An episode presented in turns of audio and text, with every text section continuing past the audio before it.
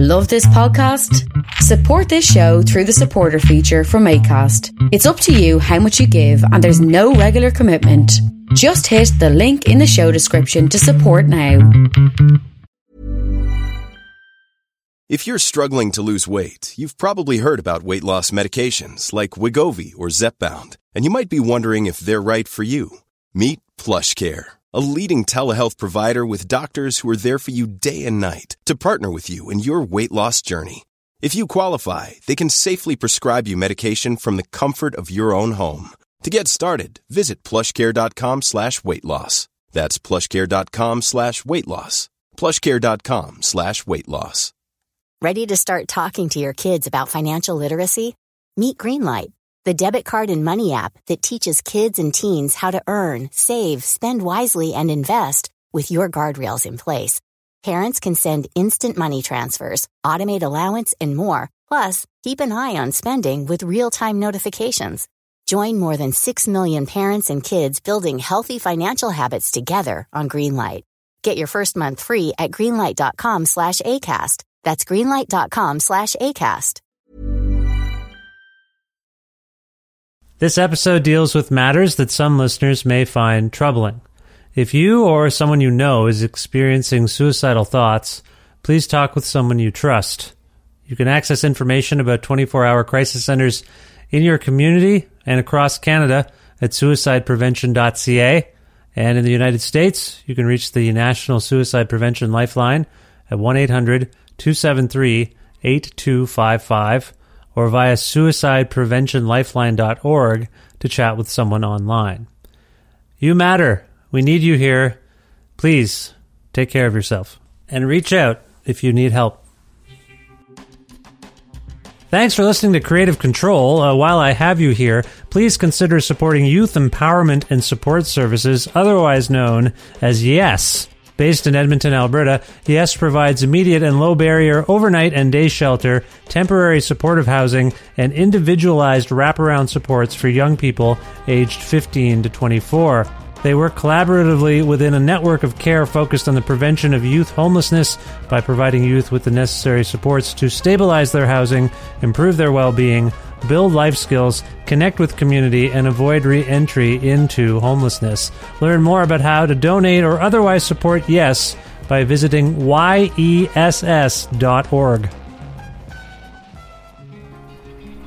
Hi, this is Mark Lee Morrison from the podcast Low Profile. I live in Olympia, Washington with my wife and two daughters, and I support Vish Khanna's creative control on Patreon because I appreciate his journalistic integrity. Vish talks with a lot of artists I care about, and he never asks any boring questions. I love hearing his interviews, and as a Patreon supporter, I get to hear even more of them. If you enjoy creative control too, I implore you to join me as a sustaining contributor. To make your flexible monthly donation to Creative Control, please visit patreon.com slash creative control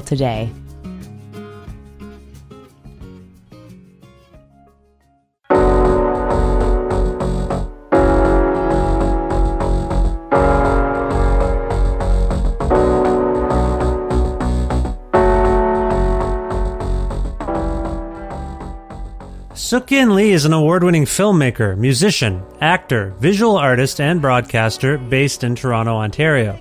Originally from British Columbia, Lee first gained notice for her role in the band Bob's Your Uncle and then went on to work as an on-air personality and producer for Canada's music channel, Much Music, before taking on a similar role at CBC Radio, where she hosted the show Definitely Not the Opera. Also renowned for her work as a filmmaker and an actress, whose credits include the innovative 2006 film about sex and sexuality, Shortbus, Lee has maintained an active musical practice since she was a teenager. Along with her partner, friend, and accomplished musician and film score artist Adam Litovitz, Lee released an album called JOOJ in 2015, and the pair began working on a follow up in recent years. Sadly, after battling depression, Litovitz committed suicide in June of 2019, leaving Lee devastated but resolute in her belief that their work in progress must be completed. And so we have this gift. On April 9th, 2021, Mint Records will release JOOJ 2 and Sook-Yin and I reconnected for a conversation about Adam and their lives together, her upbringing, Chinese heritage, and intergenerational family trauma, how she got into making art and into broadcasting, the freedom of expression she had at Much Music, the sound and character of JOOJ 2, future plans, and more. A part of the Entertainment One network with the support of listeners like you who follow and subscribe to this podcast and spread the word about it and make flexible monthly donations at patreon.com slash creative control with additional support from Blackbird Music, a well-stocked record store with locations in Edmonton and Calgary, and friendly staff who will happily help you source special orders for hard-to-find titles, which you can learn more about at blackbird.ca and Massey Hall's concert film series live at masseyhall.com, where you can stream dozens of 30 minute films for free, including performances by past and recent podcast guests like Tanya Tagaq. Plus, in kind support from Pizza Trocadero, The Bookshelf, and Planet Bean Coffee in Guelph, and Granddad's Donuts in Hamilton.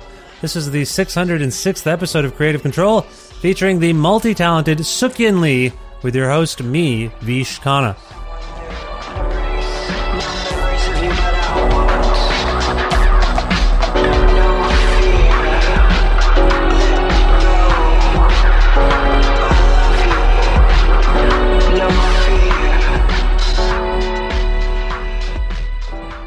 Hi, Sook-Yin. How are you? I'm very well, Vish. So nice to see you, or actually, I can't see you, but speak with you after after a long time. It's nice to talk to you again. Yeah, we, we were seeing each other for a moment when we had the video on, and now it's gone, but I can hear you, and you sound good, and you look good moments ago. So it is very nice to see you. Where in the world are you today? Well, I'm in my house where I've been sequestered for over a year. It's pretty ripe in here. um, but you know, I'm I'm used to it. Have you ever seen the the movie? Um, there's a movie called uh, Woman of the Dunes. It's a, a, classic Japanese film, black and white, and it takes place uh, in in an enclave of desert dwellers who live under the surface of the earth in sand dunes, and the whole movie takes place in the subterranean home of this one woman in a sand dune. So oh. it's kind of been my my life has been a bit woman of the dunes over here. Well, is that good? I, have not seen the film, so I don't know how it ends up. Does it end badly? yeah, yeah. Kind, well, both. I mean, you know, there's liberation and, and also incarceration. So, you know, life cuts both ways. Yes, I think that's true generally, even if you're not in a pandemic. So, uh, yeah. Uh, you're you're you are from British Columbia originally. Is that correct? I am. Yeah, I, I grew up in. Well, I'm, I'm originally from Lynn Valley, um, at the foot of the big Rocky Mountains in North Vancouver. Mm-hmm. And then I grew up, I moved to Vancouver as a teenager and grew up there. And then I moved to Toronto for my first job when I when I got the gig as a VJ. Right. Okay. And that's where you are still to this day. You're in Toronto? I am. Yeah, I'm I'm in Toronto. Yeah. So how have things been uh, you've described it briefly in terms of your self-inflicted uh, lockdown incarceration, as you put it, I believe. Uh, how how have things been for you overall this past year? I've talked to I, I ask this question all the time. I've gotten some very interesting answers. Uh, for some, it has been uh, an interestingly reflective period. You know, a, a stop, pausing, thinking about things kind of time. For others, it's really frustrating and can't wait to get back to normal. How would you characterize your own uh, emotional? Response to what we've all been going through? Yeah, I well, you know, it's it's such a an interesting question, and these days I I can really only respond to it um, from moment to moment because everything's been very very intense these last few years. Uh, there's been tremendous upheaval and difficulty, and then moments of incredible beauty and, and joy.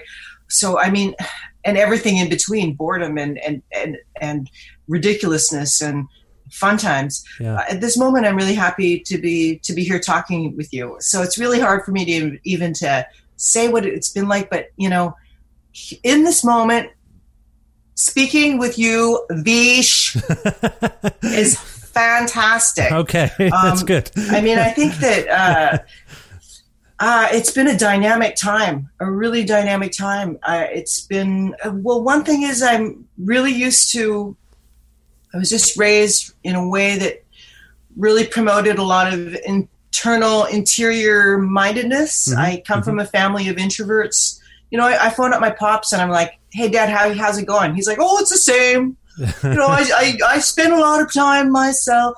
Like he wakes up and dances, and he you know uh, does his putters around and does his gardening and, and stuff like that. He's like, you know me, I just like know how. To, so it's very very simple to, to be sequestered. And, and i'm also a writer. Writers know what it's like to spend hours and hours on their butt by themselves. Yeah. so i've always had to like kind of make my own fun in an interior world and, and i tend to tend to be a homebody. Um, that said i mean this uh, this entire time is i mean it's been so so very very interesting in terms of yeah having to create and carve a space out in this very strange time. Meanwhile world events, volatility of world events going all all around us, and then trying to find a space where you can kind of be be okay with your own brain. A lot of people have a hard time being with their brain because, like, you know, to look at yourself in that way is can be sometimes troubling. But by and large, I feel, I mean, the events of the last few years have been very challenging. I, I lost my partner hmm and my best friend and my partner in mischief making and art making, Adam Litovitz. We were together for 12 years. Hmm. Um, he died. And that was my own personal kind of devastating moment.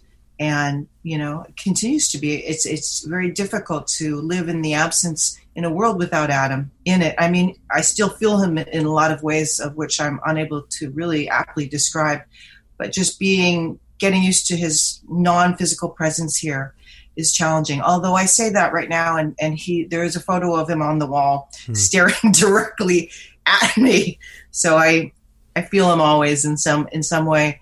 But when the pandemic hit, you know, I, I really felt like wow, you know, compared to, to the experience of uh, of losing Adam, this this pandemic is a cakewalk Hmm. it's uh, very I, w- I felt that uh, it had psychologically prepared me for like i had already hit the worst and uh, life could possibly get even worse than that but at least i kind of had um, a, adjust an adjustment and so you know i think as an artist i i do feel part of my job is to reflect of course my own experience but the world around and this time of, of global lockdown and, and all of the, the, the all of the things that are happening is just so incredibly uh, interesting Hmm. and inspiring. So this last year has been very fruitful in terms of productivity and creati- creativity. I've been inspired to make a feature movie in lockdown.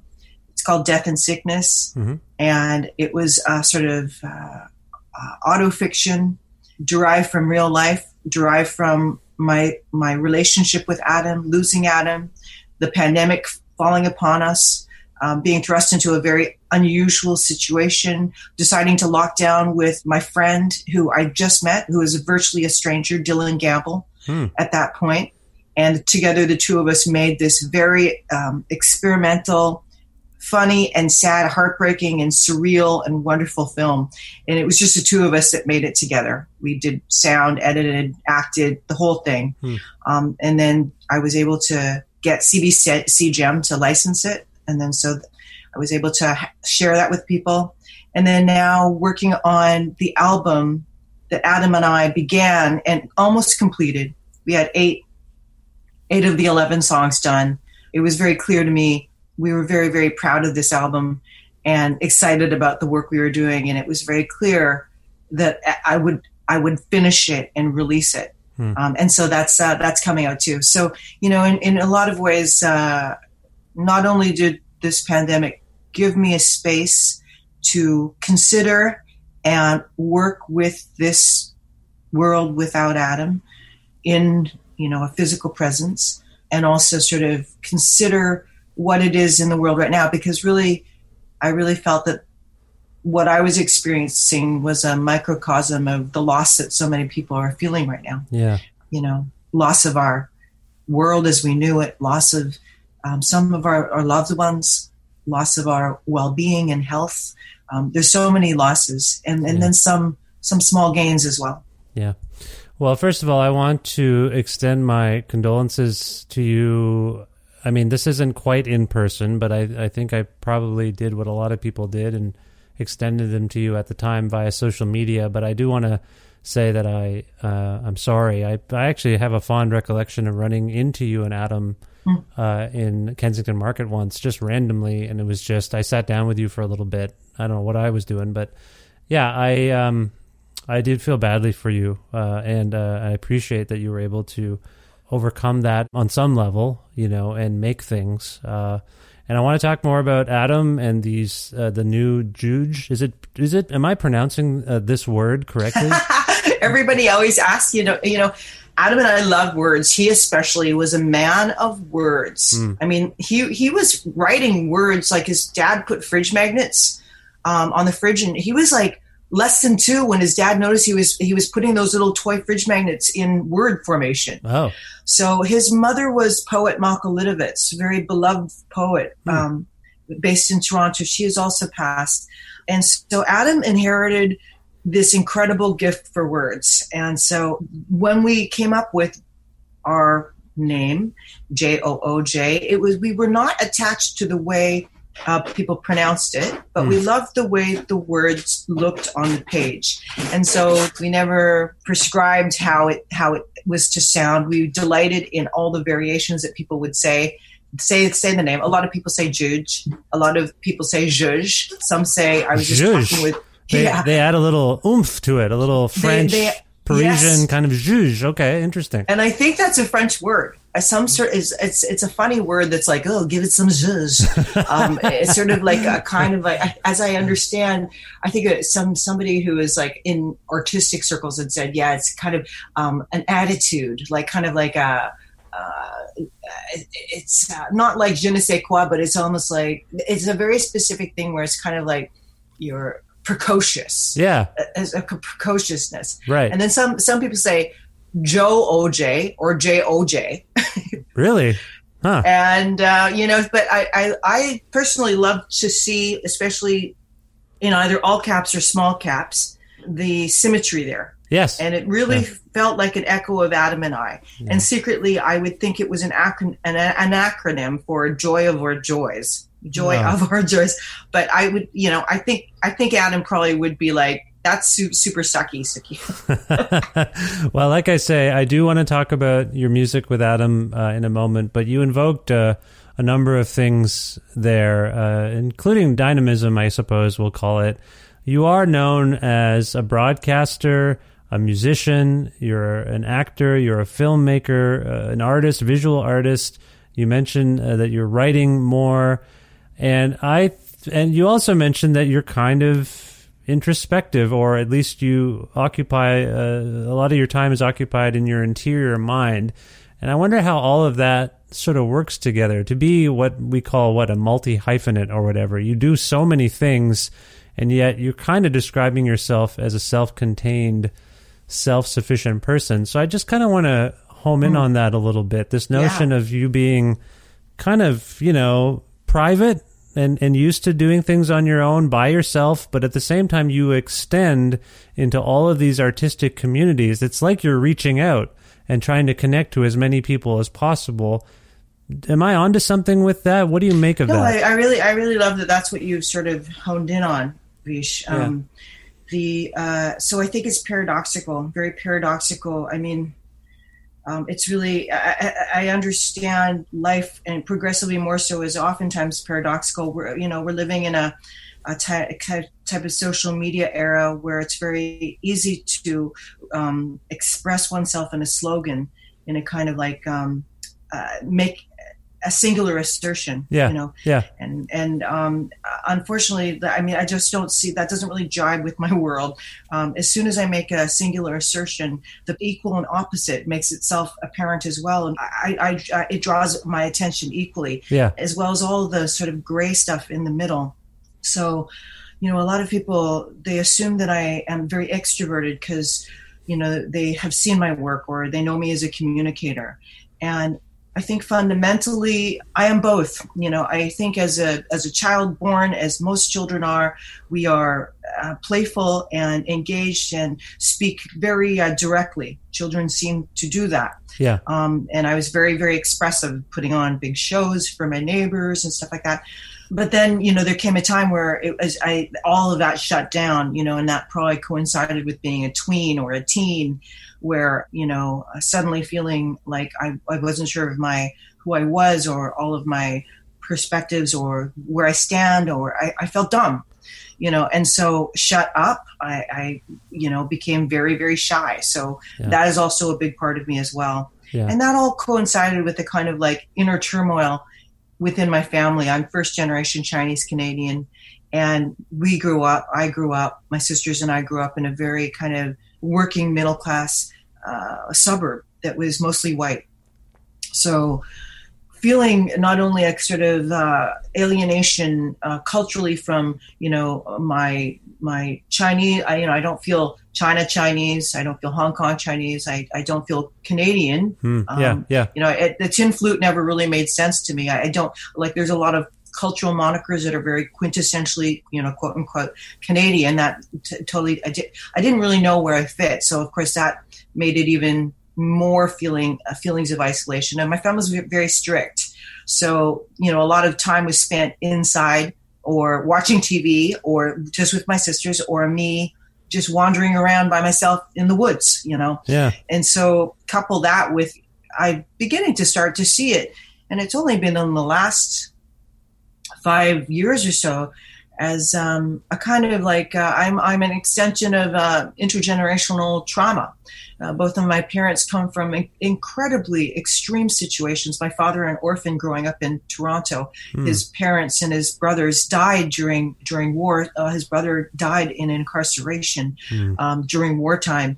Uh, my mom, growing up in the Cultural Revolution, you know, both of my parents, you know, people talk about they talk about family trees or returning to ancestral homes. I do not come from that lineage. My family does, does not know where they're from. My father only recollects um, through the memories of an orphan. So we don't have this kind of family tree that we can look at. Um, we only have the memories of my dad as a child Right. which are incredible. And so, you know, growing up in, I mean, it's amazing to see that my father and I and my mother and I, you know, in one generation, here I am speaking with you today, and, Yeah. and my life is greatly improved. At the same time, I grew up in a very volatile situation where there was a lot of violence and mental unwellness in my home. And I really had to kind of figure it out. I ended up running away when I was 15. Um, my younger sister as well ran away. So it was challenging, and I feel there was a lot of intensity in that space, in that home front. And I think of much of my communication, I really had to strive to understand what was going on, especially with regards to my mom, who is a very volatile and uh, irrational person. Uh, and I- had to try to understand because she was my mother and my greatest love and my greatest perpetrator. So, you know, from a young age, I've just been using an inquiring mind to try to understand what that was. And I think when I discovered art and my first real form, well, I was, you know, even as a teenager, when I left home, I was always forbidden to do art. It was like you were going to be a doctor or a lawyer. This is uh, this is all resonating with me. I don't have the volatility, and luckily, but it, all of Yeah. this is resonating with me. Being born to uh, you know first generation Canadian, being born to immigrants from India. Yes. it sounds like you have a and very much uh, you know live a practical life. Don't stick out. You know, conform, do conventional things. Like that's how I was raised too. So. I don't mean Yeah. to interject, but I, I think this is an immigration experience, uh, or Well, I, I think so. Yeah. You know, I, so that idea of like seeing it in the lens of intergenerational trauma, it wasn't just exclusive. Like uh, we are, these strifes and struggles are passed down uh, genetically, Yeah. you know, and, not, and through experience and also our socialization, how we are raised. and so I see that in in so many people, in immigrants. You see it in the um, you know uh, the Jewish experience, the Palestinian experience, all people who have struggled. Well, I, and, I, and that's mostly yeah. everybody. Yeah, and I do think like I've brought this up on the show with other people before. If you actually stop and think about immigration, it's very wild. Like the notion that you would move away from your parents across the world to a place you've never been to to make a life for yourself.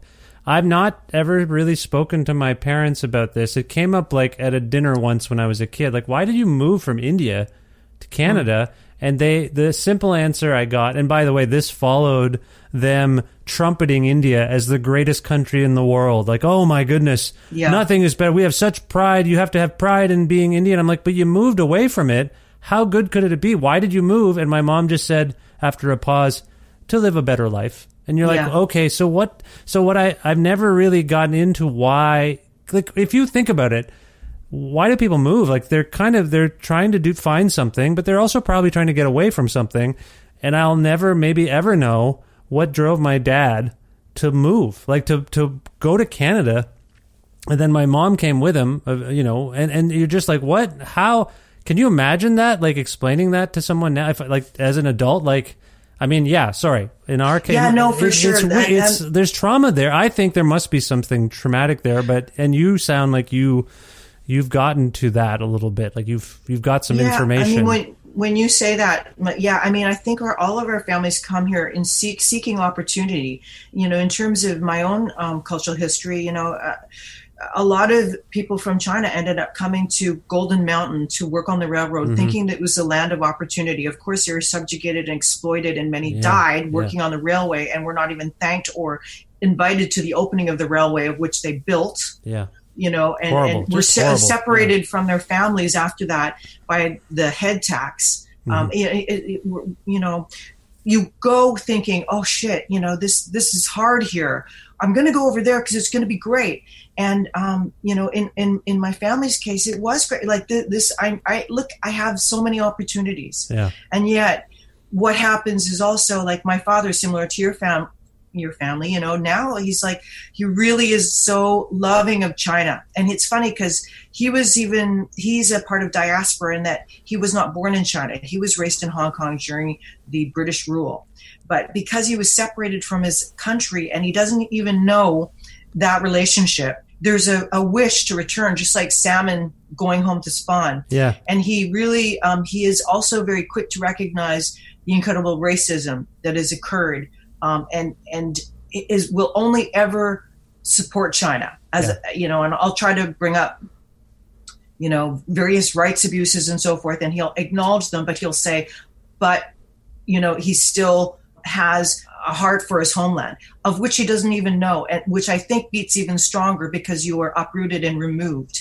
So I mean, all of these, all of these things, and you know, and then his side was the very his orphan side was the sort of really well adjusted side of the family. My mom's story of struggle and uh, difficulty uh, as a young person uh, stuck into mental health institutions that were really scary at that point in, in in at time in North America, uh, butchery one would say, yeah. And, and surviving that as a young person and coming out really not well from that system and then raising kids in isolation um, there's I, I understand why she was full of anger and rage and turned on her children. I understand it it doesn't feel good and it doesn't make sense and it fostered all kinds of weird stuff in me. But getting back to that question of the multi hyphenate yeah. I mean, I think that all of those questions about humanity, the core question of how could my mom, who is my greatest love and my greatest perpetrator, how can that be? You know, and that extends to everything, everything in the world. So Yeah. I think that as a young person, art saved my life. I was very, very shy. Um, when I left home, I started to make videos, films, enter contests, playwriting contests. I suddenly was able to express all this stuff, questions in my head in art. And I was able to get many opportunities to, I, I was a constant, like, contest entry person. Right. And that's how I got my first movie made for through the, through the NFB, my first playwright. You know, I entered a young playwrights competition and won and got my play produced by a local Toronto or Vancouver theater company.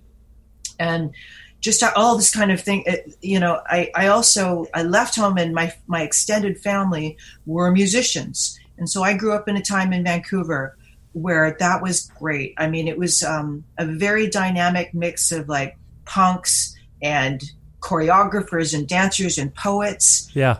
And filmmakers and visual artists all combining and working on each other's projects. And that was at a time where there were no clubs. You know, if you wanted to put on a show, you rented the Ukrainian hall, mm-hmm. you know, or the mm-hmm. Japanese hall yeah. and put on this big show. And like it was a very political climate, very activistically minded, very creative.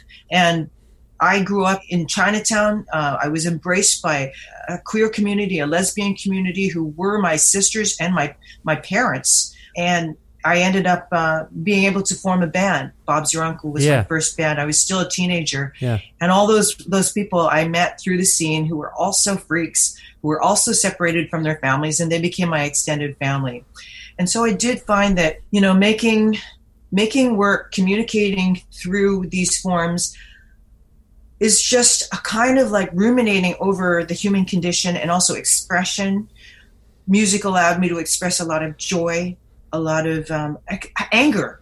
You know, a, a, lot of those early songs were very, very didactic. Yeah. And very like a, a teenager wondering what it is. Like my first song was it was about you know a kid having to hide in the closet, be in the closet. It was a coming out a coming out song called Closet Door. Yeah. You know, I would yeah. sing a lot about like political situations. There was I, I look back and it's pretty cute. You know, I, I saw an interview online where I'm, I'm a teenager and I'm being interviewed, and I, I, I seem so so thoughtful and trying to choose my words and stuff like that. But uh, you know, there I, I look at those performances and they were full of like super didactic words. well, I, I sung atonally and screamed mostly. Yeah. yeah. and so so I think all of these, and I even you know we knew each other at CBC. Yeah, I, I consider my broadcasting work one of the colors in my palette. You know, well, it's, I, it's, yeah, it's an art, art, it's a discipline, it's an art practice. Yeah, like I first encountered you. Uh, I think I first encountered you seeing videos by Bob's Your Uncle. Is that possible? I feel like that's the case. Did, yeah, did, this is all pre-internet. So if you saw it, I, that's great. I don't even have copies. No, I saw it on, on Much, and I don't remember if it was before you arrived there. I watched Much Music, uh, I guess religiously is a word you could use. Like I downstairs since we moved to Alberta, like I have all these VHS tapes. Oh wow! That came with me, and like I have I have so much of of much music just recorded. I would record it if bands I loved were you know you hosted the Wedge you were you stuck out to me as a really excellent and uh, forward thinking personality. I always appreciated you on there, and I also like as you're speaking. I wonder if the intensity and volatility of your upbringing has pushed you to extremes to some extent. Like we talked about the dynamism, and I do think that perhaps in feeling insecure, not in an emotional sense, but like having a life that is volatile I, I ponder this sometimes myself. Do I try to do as many things as I can within the cultural realm in case one of them blows a tire and gives out? like that way, like I'm a filmmaker, I'm a musician, uh, I'm an actor, I'm a visual artist, I'm a broadcaster, I'm a writer. I can do those things and teach myself to do those things, which is a, a form of self reliance. But if like uh, so many industries right now, like imagine uh, we added restaurateur to, to that list, and that had to go away because there was a pandemic. You've set yourself up to be so self reliant by by entering all these realms that I feel again. I'm talking about this maybe in a practical manner. I'm sure this wasn't your motivation. It's not mine to do as many things as I can either. But when I think about it, if one of the things I, I know how to do stopped, I know I can do a few other things does that give you any security in life to know that like okay if all else fails i know i can do these other things like does that help you in some way No, not at all. I think being an artist is entirely precarious. Yes. Like everything, like I've never, um, you know, if I really wanted to make money, I probably would get a practical thing like learn plumbing. Um, Just like our parents told us to. Like that's part of where I'm coming from with it. Like our parents drilled. I don't know. It sounds like you had the same experience. They drilled that into my head. You know, do something practical. Even when I went and got an English degree, halfway through, my mom was like, perhaps you could be a dentist. I'm like, no, no, I'm not. I'm just, that's not my interest. I need to do something fulfilling. But then during the low points, career wise, you know, vocationally, I'm like, ah, shit. I probably should have listened to them. Do you ever have that? Like, no, not at all. Okay. Um, so, uh, yeah, I, I think um, to answer the, your question, Yeah. I uh, was a child uh, who played a lot. Um, you know, I made music with my neighbor, Julie, my best friend. I put on plays, put on performances. Um, I, I, I had incredible. Julie and I would meet in the basement yeah, and have like ongoing days and days of us living in alternative reality. We were 17 year olds living in the city, sharing an apartment. So Yeah. we would have this, and, and that life was equal to our own life. It was like almost like we're living quantum realities. Um, so play was super, super important to me as a child. like theatrical play. You mean kind of No, just the act of playing. just playing? Oh, okay, play, okay. just playing. And that's the thing is, uh, Adam and I were great, great uh, playmates. yeah, He's like my twin flame and the person who would drop things in a heartbeat to play with me in a way Right. that people forget. Yeah. Children know, Yeah. but people forget. Yeah. And so um, I think making stuff is an extension to that. I do have an incredible force to communicate and also ponder and share.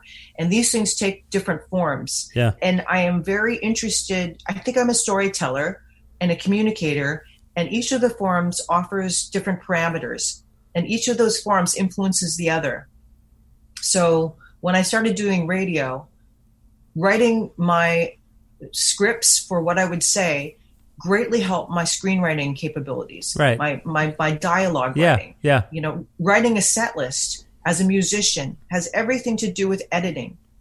Has everything to do with understanding arc of story yeah. because you know it may seem like 12 disparate songs but you can bet who that musician who is writing a good set list will have an arc and you will feel a kind of arc of the story through those things. So i'm i'm very interested in you know the capacity of each medium. And one of those I, i'm reminded of when i was a, uh, going to school they would ask you to answer all these questions and then spit out what you should do with your career. Yeah. and invariably it would be something that I really didn't want to do, and it freaked me out. Yeah, So yeah. I'm not really a person. Most people can kind of very focus on one thing and do it well.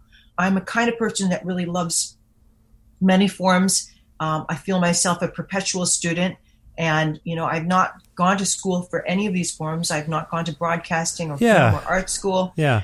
but in life just applied myself and learned about them and each of these forms offers something uh, different as well Yeah. but in terms of yeah. um, you know this idea of practicality I'm, I'm thinking about brian de palma the filmmaker mhm, mhm. and I, I had the opportunity to study under him for a short while Oh, and he he always said you know in the, the world of movie making don't put all your eggs in one basket because you never know what's going to heat up Yeah. so have a, a bunch of a bunch of projects on the go because you don't know which one's going to take off right. in that regard it's helpful to have you know I, I i i pretty much grew up thinking i had no practical skills you know and then i was like oh my god i got this job this is awesome Yeah. and I still felt like, you know, I still feel I have no practical skills. These are very specific things. I feel like we're meant to think that when we're in the arts, and it's really dispiriting that we fall for that. Like that, I, you know, we kind of feel like I still sometimes think I fell ass backwards into that CBC work. But then when I think about it, well, no, somebody, the, people see things in us that we don't see. They see talent, they see skill. And that's just the way it is sometimes. I don't know if it's Canadian humility or what, but I, I do think people see things in us that we don't necessarily think about. We're, we're too Well, modest to we- talk about. I think we do learn skills of which we're unaware of at the time. Like, I, I mean, I see these uh, funny lists that are like careers you should not be going into right now. Yeah, yeah. You know, and I'm like, check, check, check. broadcaster, Yeah. you know, artist, musician. They're looking at all the things that are sort of decline in decline. You know, this, that's what I do. At the same time, we do have gifts of communication. Uh, I think I have skills around. You know, I, it's been interesting during the pandemic. I've been uh, people have reached out to me to you know interview people Oh, and yeah. um, Yeah. very various various Panels. you get asked to do? I get asked to do panels sometimes. They just like lots of panels and and interviewing others for other things other than you know my own pursuits. Do you get that? Yeah, I, I get that. You know, the, the thing with me is um, my skill set is very specific. I'm a terrible, I, you know, put me in front of the camera. I'm great if I can come up with my own stuff. But, yeah. you know, I can't read teleprompter. For some reason, it, it just taps into it's a war. There's No, a war in, my- is- in my brain. I, I can't read teleprompter. I sound wooden. Well, this is what I, I want can't read somebody else's yeah, work- I want to ask. Yeah, you are an indi- You're like me in that regard too. I'm a lesser. I'm a less successful version of you, but we have. That's not true. we have uh, an independent spirit, and we need to do things a little bit on our own. I know that about ourselves, and I don't want to dwell on this too much. But the much music thing, I have said this to other people over the last few years. I feel like the rawness and freedom of much music is something that anticipated a little bit of the way people express themselves on the internet now. And Yes, I, am sure. I'm sure you must have, you know, a balance of feelings about your time at Much. But did that feel like were you ever there thinking like I can't believe they're letting us do this? Like did you have those moments or were there parameters we didn't see because it did feel very free form. I know this also from working at CBC. There were things when I first got there, I was in a place where we could do whatever we wanted and experiment, and then it shifted a little bit into like, no, we don't do that. You have to do this. And I'm sure you've had that in both those environments as well. But just sticking with much, did that, do you view that as something? I don't want to use the word revolutionary, but I feel like it anticipated things that were all. Yes. You feel that way? Okay. Well, yeah. I mean, it was um, unscripted television. Yeah. it was kind of like a, a microcosm of chaos. You know, I I had been doing my work as an artist, music and, and stuff and films, and then I got this this opportunity. Um, Moses Znaimer saw my work and offered me the job, and and really I didn't know very much about much music and city TV at the time. Yeah. And I thought, oh, this is a great thing because you know I, everybody wants to leave their hometown at some point Yeah. and I was like, this could this could be cool. You know, I when I when I left home, it, I was living in in in, in poverty, um, and you know, I the one thing was I, I couldn't afford a TV, nor did I want to watch a TV. Yeah. You know, I was way more interested in in the life of my friends and and my my own, you know, making art and being part of the very very neat art community in Vancouver. So uh, it was very different from my childhood, where I was legitimately a, a TV addict. I, I learned so much from television. Yeah. Yeah. Um, so, you know, at, at that point, I was wondering, gosh, you know, what can I express? What can I express in this very mainstream art form? You know, I, I took the gig because I thought, well, this is one bastion I have not yet explored. What can I communicate in this medium? yeah. And I, I took that job. I told Moses that I'm not a model, clearly Yeah. and I can't read other people's words. And he was a guy who was just very innovative. He's like, I, that's not what I want. I want you. Yeah. I want you yeah. to do Again, what you do. Someone seeing And- something in you that maybe you're not. You're you're only aware of an ember of it, and they see something. Uh, I, I Yeah. yeah yeah And he was a he was a kind of guy who was like very much a Marshall McLuhan esque type person. Yes. Like the medium is the message. Yeah. And he loved the idea of breaking down the walls of the studio, going freeform.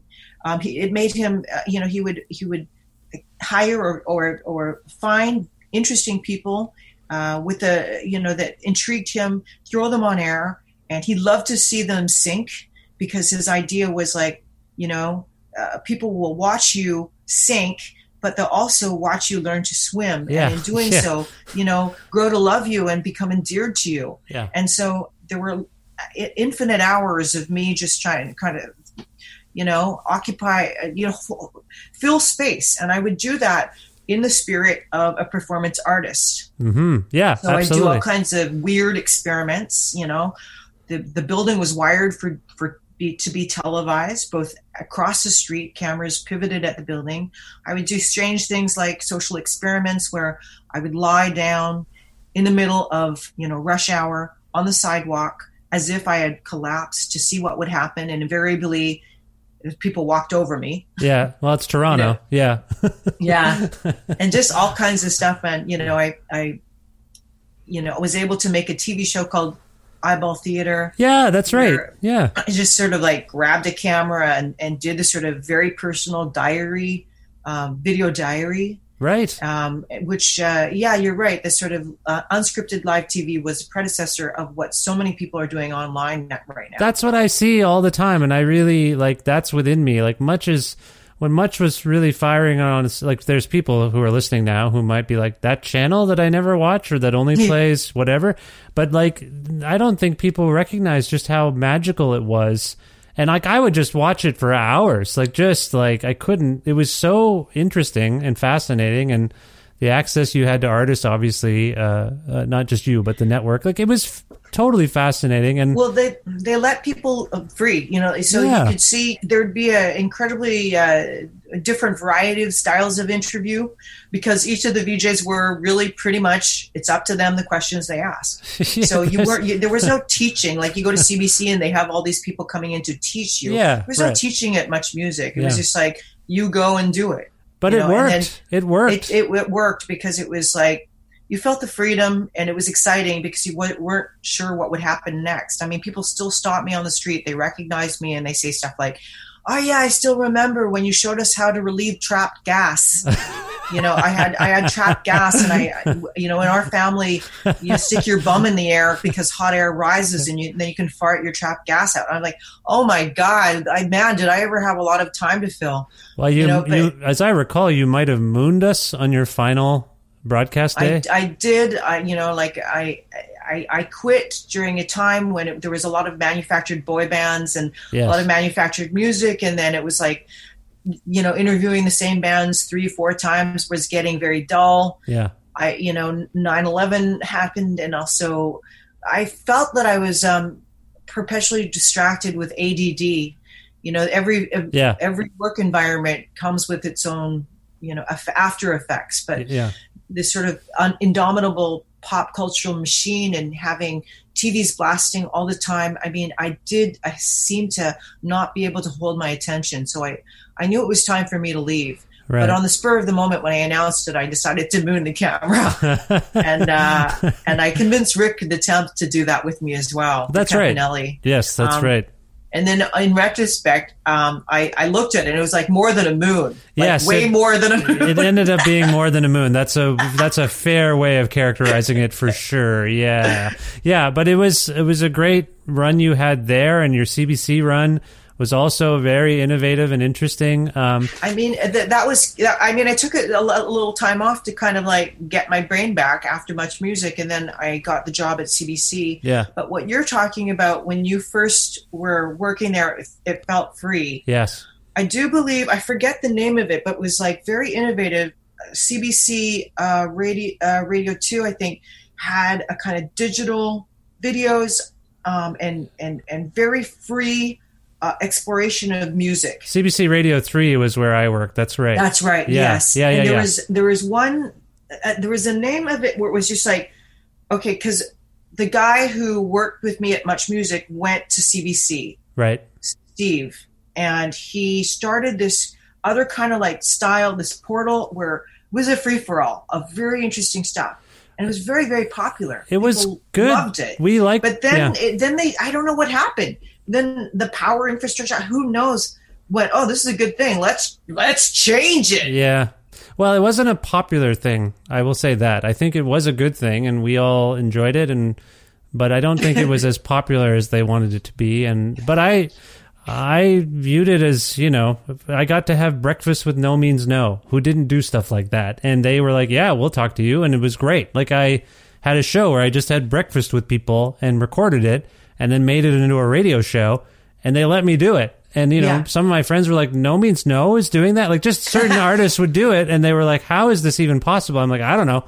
And so there was a wackiness to it and a fun part of it. And, uh, and then it shifted and it is what it is. I don't really pay attention to what's happening there now to a great extent, but I, you know, I wish everyone well, but it was fun. And it also, I wrote a you know a, a radio play for Christmas time, and so there was just a, this ability to do theater and experiment and try to have fun and do comedy and music and Yeah. books, and I appreciate that. So I think on that level I relate to you. And as I was listening to JOOJ two. And also uh, the first record, which I will call JOOJ, just to change it up. I was fascinated by your voice. Um, you have uh, these amazing voices. Like every song has its own kind of character. It feels like to me.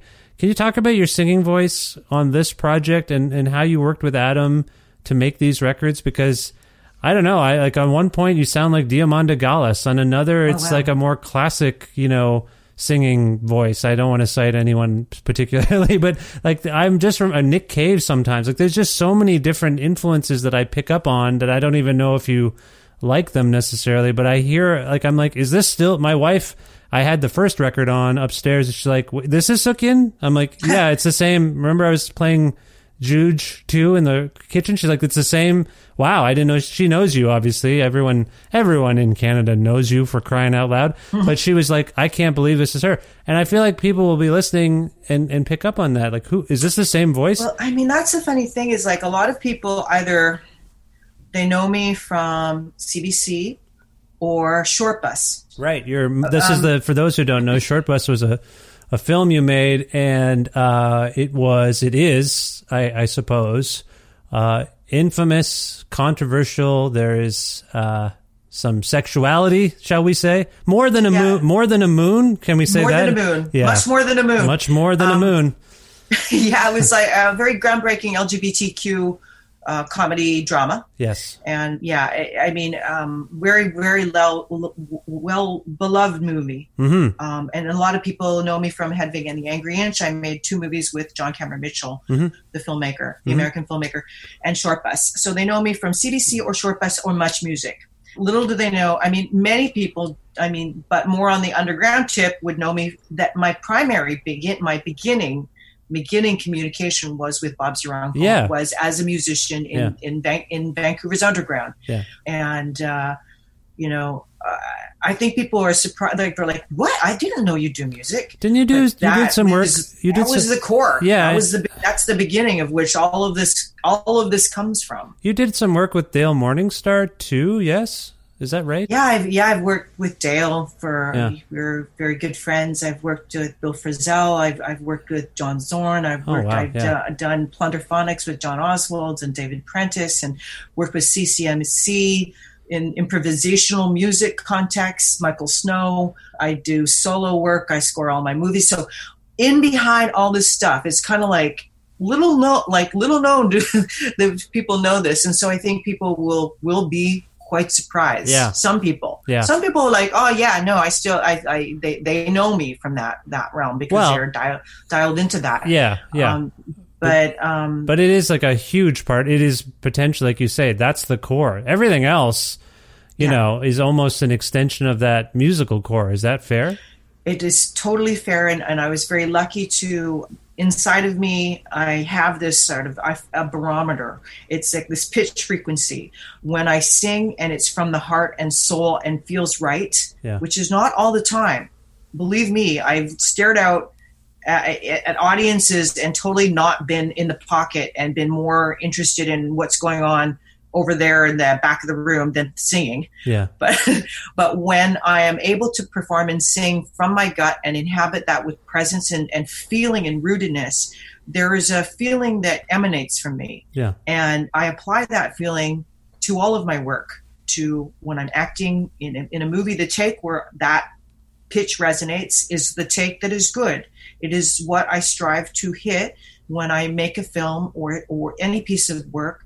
Um, if I can feel that resonant frequency, that guides me. And that's just a sort of subjective have I hit the mark or not? Yeah. And so that I, I, I, I, I'm lucky to have that as a sort of sense and a, a barometer. Yeah. But in terms of the various vocalizations, like I, I'm jettisoned back again to my childhood. I love to sing. I loved singing in the shower because of the reverb of Mhm. the tiles. Mhm. Um, but my best friend Julie and I, who I've known since I was zero, we used to pretend that we were quote unquote French showgirls. And we sang in onomatopoeia. We didn't know how to speak French, but we just sort of made up this language. Yeah. and I would um, sing as a French showgirl, stand at the top of the slide and sing really loudly, and then slide down. During which time she had climbed the slide, made her way to the top, and I would say, "Take it away, Julie," and then she would sing in her onomatopoeic um, other language, and we'd get progressively louder and louder and louder and louder to a point where the neighbors would phone my mom to complain. and though my mom was a volatile person, she knew and was wise to say "fuck you" to the neighbors and let us sing Yeah. loudly. She found it really fun and Yeah, funny yeah. and wonderful. Are you still friends with Julie? I, we've drifted apart. Oh, I see her infrequently. We kind of live very, very different lives. Hmm. And I do feel like um, there was a point when I moved away from home that it was almost like a clear separation was made. Oh, I I'm sorry to have that. to uh, deal that deal with that. I, I have spoken with her in the last few years, but our, our life courses are so vastly different. And then some, I'm, I'm, I'm even slowly, like there was a very big break in my family, and there's entire areas of relatives that I'm able unable to see Oh no. because it's it brings up very uh, difficult things for me. Um, so Hmm. I'm, I'm just so- trying to. I'm sorry your interpersonal uh, dynamics are so uh, volatile in themselves, and there's so much pain there. I mean, this work you've done with Adam is is really excellent, and I'm I understand you had to carry on with this particular record uh, kind of without him. I mean.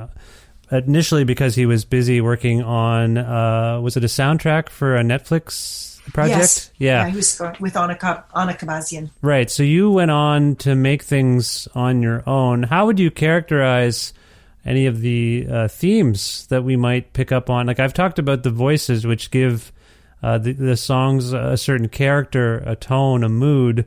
But in terms of lyrics, which I believe were primarily your domain, and and your voice, how would you characterize what's going on on this sequel, if you will, to to to Yeah, it was a very dynamic thing, and I, I should say that I didn't write all the words, Oh, so it okay. was a very ex- ex- extraordinary experience. So um, on the first album, I, I I wrote a lot of the words, but you know, up until then, as I approached songwriting, it would be you know lyrics first, and then using a f- cudgel, trying to you know force those words into a melody. And and frankly, I was tired of that approach hmm and Adam is a, a, a very, very gifted wordsmith, lover of words, primarily a creative writer. And the music that was coming out of us, we were so thrilled by. We were so excited. It was, it was a, quite a departure from the kind of more slower, moodier, acoustic electro sound of, of our first album. What was coming out of us was a pure and unadulterated embrace of pop music. Of um, much of the um, Adam and I were both uh, creating electronic um, sonic instrumental pieces, Mhm. um, and and we were. He was a, a lover of pop. I, I'm lucky to have uh, inherited his Spotify account where he was he bookmarked all of his favorite albums. Oh, nice. His albums stretch so many genres, so many time periods, but at their core there is a unity that is something very, very incredible and perfect. Perfect music, beautiful music. And you know, he really loved pop music. He was a big fan of the Go Betweens, and he, he he loved Rosanne Cash. He loved a good hook Yeah. and myself as well. Like Yeah. I work in all these different, different. Um, I, I'm I I like to bring weird ideas to the mainstream. So I've never totally been into like just obscure worlds. Yeah. I like to incorporate and, and communicate within a within mainstream. Mainstream is synonymous with pop hook. I also love a good pop hook, and the stuff that was coming out of us was so propulsive and um, um, the sounds were unlike they were like sometimes angry very joyful um, sad deep uh, uh, but but with oomph and we were like yeah. And in terms of the melody and lyrics what would happen was uh, either adam or i would come up with a sonic fragment. And then we made stuff on our own. You know we had a studio. We, i have a studio. Mhm. uh, i engineered the work. We make it on our own time as opposed to paying for an expensive studio where you're just looking at your time watch. Yeah. you know we love to approach music making like a couple of gardeners. We would you know debate aspects of the you know uh, grow add t- take away take our time in this case with the melody, um, I decided that instead of making lyrics, I would approach first with melody first. And so Adam or I, I would make a sonic fragment. I would um, loop that, and it would provide a bed of, of, music for me to be able to play with my voice. Yeah. And I approached it with melody first, with uh, with uh, with uh, melody first, and then um, spontaneously, uh, subconsciously, uh, lyrics would come up. Okay. Okay. Um, stream of consciousness words, and then again, I would use onomatopoeia, going back to the French showgirls, and make enunciations that would sound like words that were not words, uh, that would fit into the melody. And then I would pass that to Adam. And over the last few years, he had really been honing his ability to overhear. He loved to overhear conversations and snippets, fragments of conversations would um, would inspire and delight him. Weird volleys and uh, combinations of words would attract his writerly ear, and he would write them down. And he had been working on a book of these overheards. And so he had been really honing that practice of listening. And I would pass him that original vocal pass of uh, stream of consciousness words and sounds, and he would literally transcribe what he heard. Sometimes directly transcribing what I said, huh. but many times, often, often delightfully coming up with his own what you know his own own interpretations of what he was hearing. Hmm. And he would pass that back, and it was like, oh man, this is beautiful poetry. This is something very, very special. And then I would, with my ear, my more editorial ear, kind of craft those words and finesse them. I'd pass them back to Adam. He would do the same. And so much of this album bubbles up from the unconsciousness. Yeah. We, we had this wordplay style. I wish we had even come up with a name for it, but we never did. But it was unlike anything we had made. And so it's very much, um, um, you know, I'm, I'm, last night I, I began to memorize the words start to rehearse the songs because I would like to, if this pandemic ends and it's safe to, I'd like to perform the songs. Yeah. But, you know, these, there are many, many words, and I'm starting to piece together what I interpret as subconscious meanings. And um, there, uh, there, I'm now kind of coming to know these words and, and um, seeing what we were saying to each other. Yeah. Yeah. Which is fantastic. I'm just like, what the fuck? We didn't even know this. And, you know, throughout that process, Adam and I would so often be looking at each other and go, we didn't, what, Didn't we just make that? you know, oh my God, that came out like we really didn't feel completely, we, it felt almost like possession, like it was moving through us. And it's quite hard to memorize all these words because these words don't necessarily make logical sense, but they make poetic sense. Right. And so memorizing them right now is is uh, quite challenging and quite beautiful because I'm saying, oh my God, we just mentioned Apollo. How many times over and over hmm. in so many of the songs, Apollo comes back. And I'm like, who's Apollo? Well, he is the son of Zeus and and Leto, the twin brother Artemis. He is the god of healing, of medicine, archery, music, poetry, and the sun. He's he is is a god of prophecy. You know, I, am like, what the fuck? Because so many of these songs seem to telegraph or seem prophetic in some in some right. regards. You know, right. with Wrecking Heart, you know, it was a, a, a, deep dive into like a no holds barred rock song, a, a banger of a song, mm-hmm. uh, and and you know, a song to strut to, a song to to run to, a song to feel um, passionate and anger and, and, and, and, and joy to. And, you know, Adam, when we wrote that, he was like, wow, this is, sounds like a breakup song. And mm. we're like, mm. how could that be? Gosh, we're, we are so together right now. This is so weird. But, you know, so many of the things telegraph uh, and, and reveal um, you know, Adam and I, after many years of being together, decided to separate romantically, but we were very still very much involved in each other's lives and best friends. Um, but there is, um, you know, uh, the Reveal is about the breakup, but then also um, with a romantic breakup, and and also um, instead of um, separating, just uh, loving one another and yeah. allowing us to be. You know, Adam and I were so close. We knew that we had to sort of grow separately and hope to come together again. But there's a kind of point where you know, we we did acknowledge the, the need to sort of be able to grow independently, um, Hmm. and so that song is about separation, but love, loving, and letting go, and having having no fear, and it, it is what I have been, um, you know, uh, challenged to do, not just in a romantic separation, but with his departure from this plane. Yeah. And so, you know, so many, so much uh, joy in these songs that really reflects our experience. And he was so proud of these these songs, as as am I. Um, and yet, there's something beyond us that is being communicated.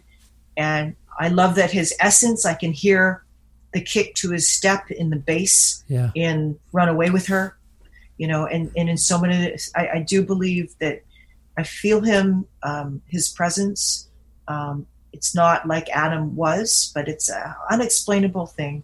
I feel him guiding me. Um, I feel his his uh, spirit, his energy. But I also do believe that he exists in in those who love him, the memories of those who love him, and in his good work. Yeah. Which is why I, I really it was never a, a question to me. It was just a matter a matter of how, when can I refocus on the album, and when and how can I put it out.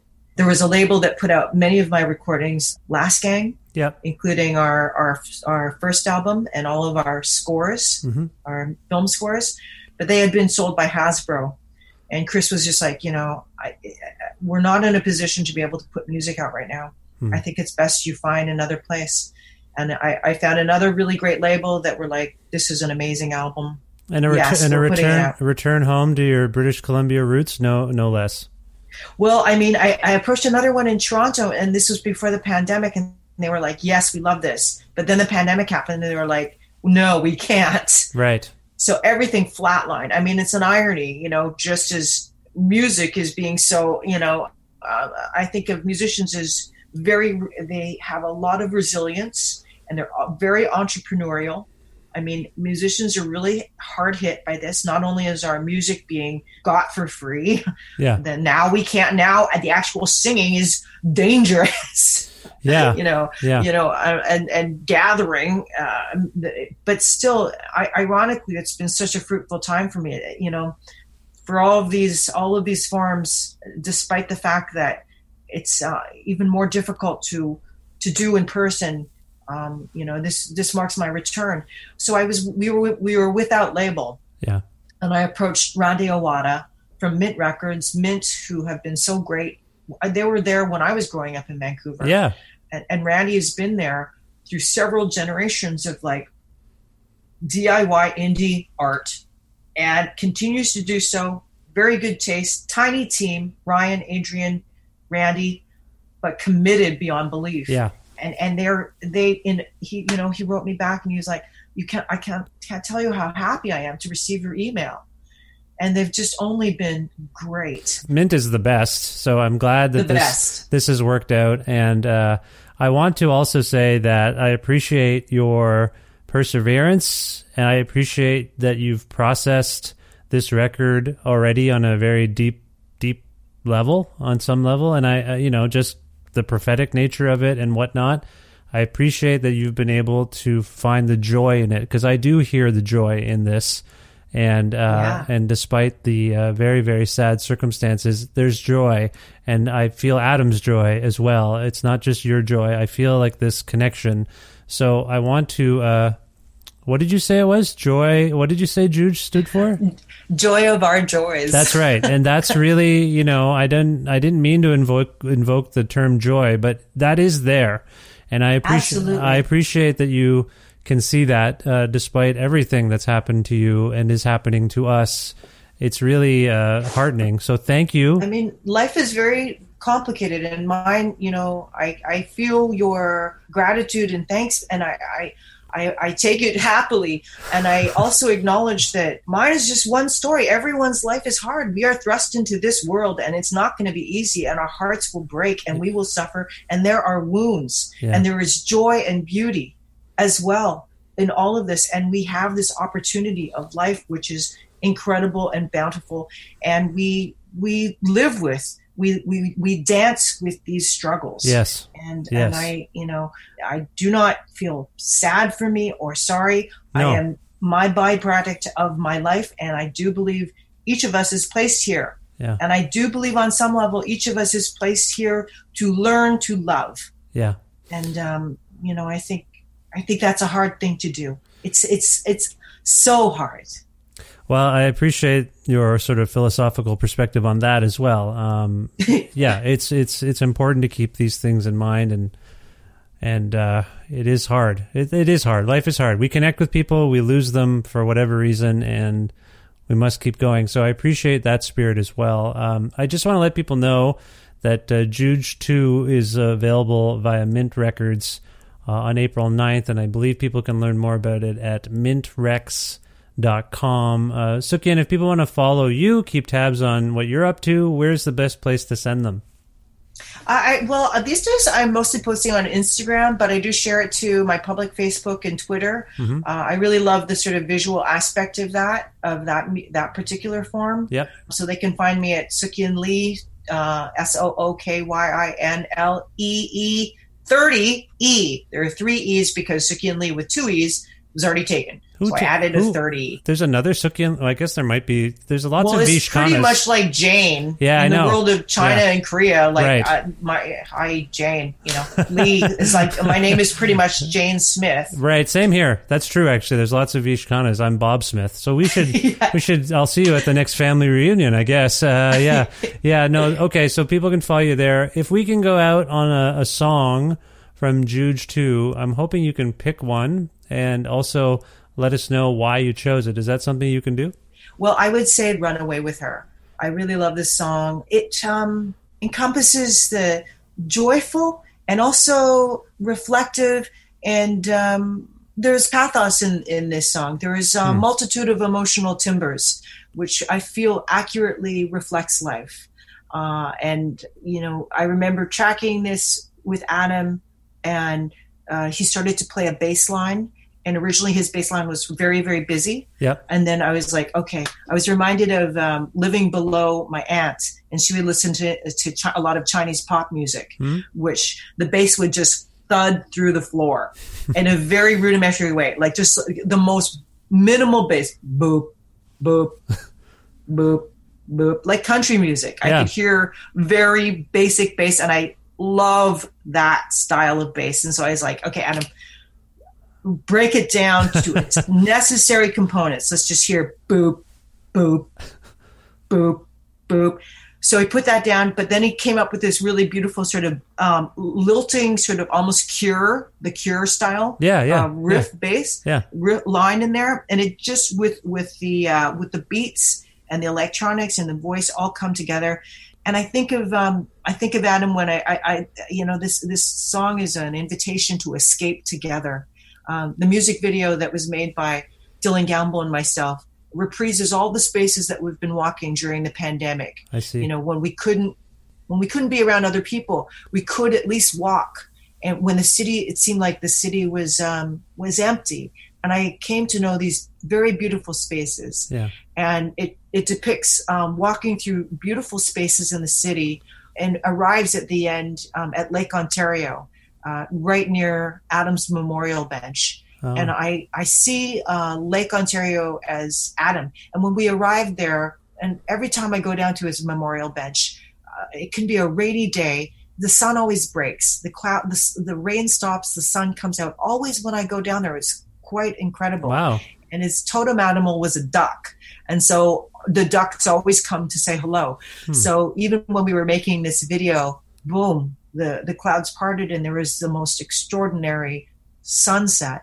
And so I urge people to go check "Run Away with Her" out on on online. It's on YouTube. It's a it's a beautiful song, and I hear Adam's kick to his step. We we danced a lot together, um, and um, really really love this song for for all those those those reasons. Wow. Well, uh, okay. Let's. You're a magical person, Sook-Yin. I appreciate this time, and I appreciate your uh, perspective on on lots of things. And and so, thank you. I'm gonna play it for people now uh, from their new album, JOOJ Two. This is Sook-Yin Lee, and Adam Litovitz with Run Away with Her. Sook-Yin, thank you so much. Best luck with everything, and I hope we talk soon. Yeah, take good care of and so so great to speak with you.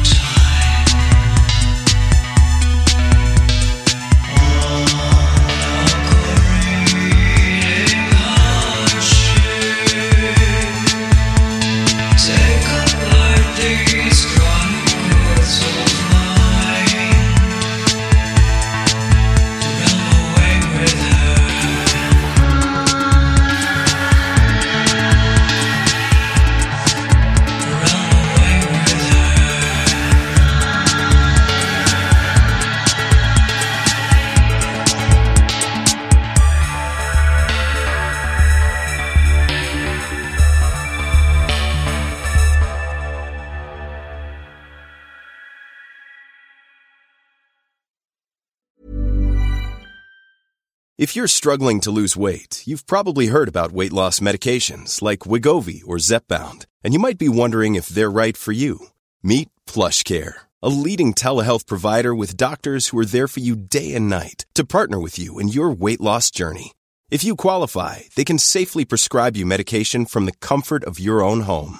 To get started, visit plushcare.com slash weight loss. That's plushcare.com slash weight loss. Plushcare.com slash weight loss. Wow. Nice. Yeah. What you're hearing are the sounds of people everywhere putting on Bombas socks, underwear, and t-shirts made from absurdly soft materials that feel like plush clouds.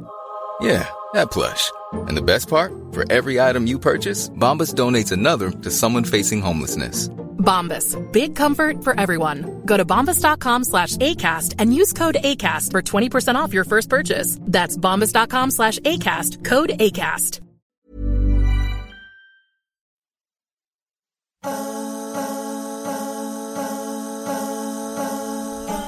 Was very nice to catch up with Sook-Yin Lee again after uh, many years uh, of not uh, really uh, seeing each other that often. I used to see each other in the building at the CBC studios there in Toronto, the building, not the studios. Actually, we did share a studio now I think about it for her show and the shows that I used to do. So, uh, yeah, I haven't seen her that much. It was great.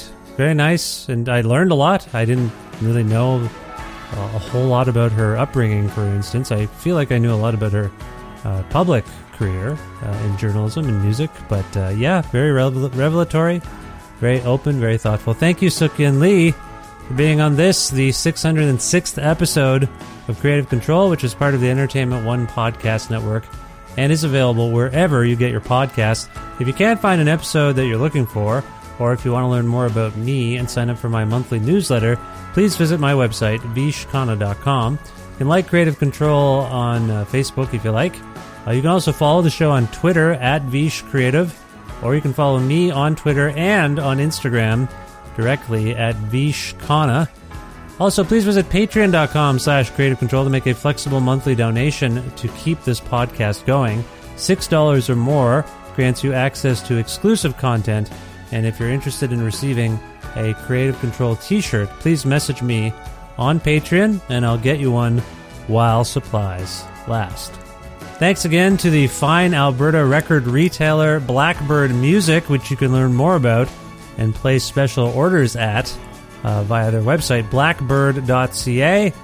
Uh, live at masseyhall.com. Thank you to live at masseyhall.com, where you can watch beautifully captured concerts by great Canadian artists, and also to Pizza Trocadero, The Bookshelf, and Planet Bean Coffee in Guelph, and Granddad's Donuts in Hamilton for their in kind support for this show. Uh, all of those businesses are linked in the podcast episode post. Uh, so wherever you're, uh, ideally, there'll all be all those links will be there. So if you're if you didn't catch what I said about Blackbird Music or live at masseyhall.com, that's a tricky URL to remember. Live at masseyhall.com, but uh, anyway, it's all linked there. So I hope you will uh, check out those uh, places if you if you're in the area or just want to learn more. Oh, thanks as always to my friend Jim Guthrie. He lends me some music for the show, and you can learn more about him and his wonderful catalog of song at jimguthrie.org. And uh, finally, thank you for listening to this episode with Sook-Yin Lee. Check out JOOJ 2 uh, via Mint Records. And uh, also, if you if you like what you heard today, I never heard the show before, uh, or even if you do listen somewhat regularly, please subscribe to the podcast on whatever platform you use to keep up with it. And also, tell your friends about the show. If you think they might like it, that is, tell them about it, and hopefully they'll spread the word about it too if they like it. That stuff all helps, and that's that's what we do in an arts community. We spread the word about things we like. I hope. Anyway, everything you do means a lot to me. So thanks again. I will talk to you very soon. Bye for now.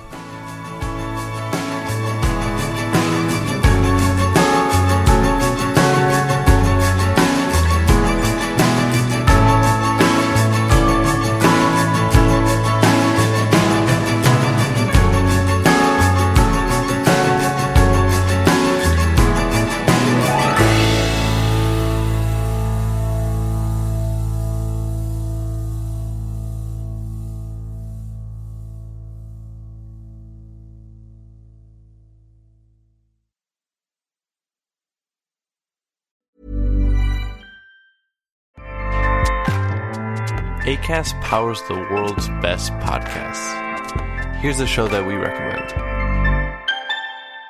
The Real Housewives is a guilty pleasure for most, but if you're looking to not feel guilty about that pleasure, tune in to Everything Iconic with me, Danny Pellegrino, where I break down all the messy moments and behind the scenes antics of Bravo's popular franchise. And on Everything Iconic, I also interview celebrity guests like Kelly Ripa, Keke Palmer, Drew Barrymore, Cameron Diaz, and more about their guilty pleasures, their past work, and so much more.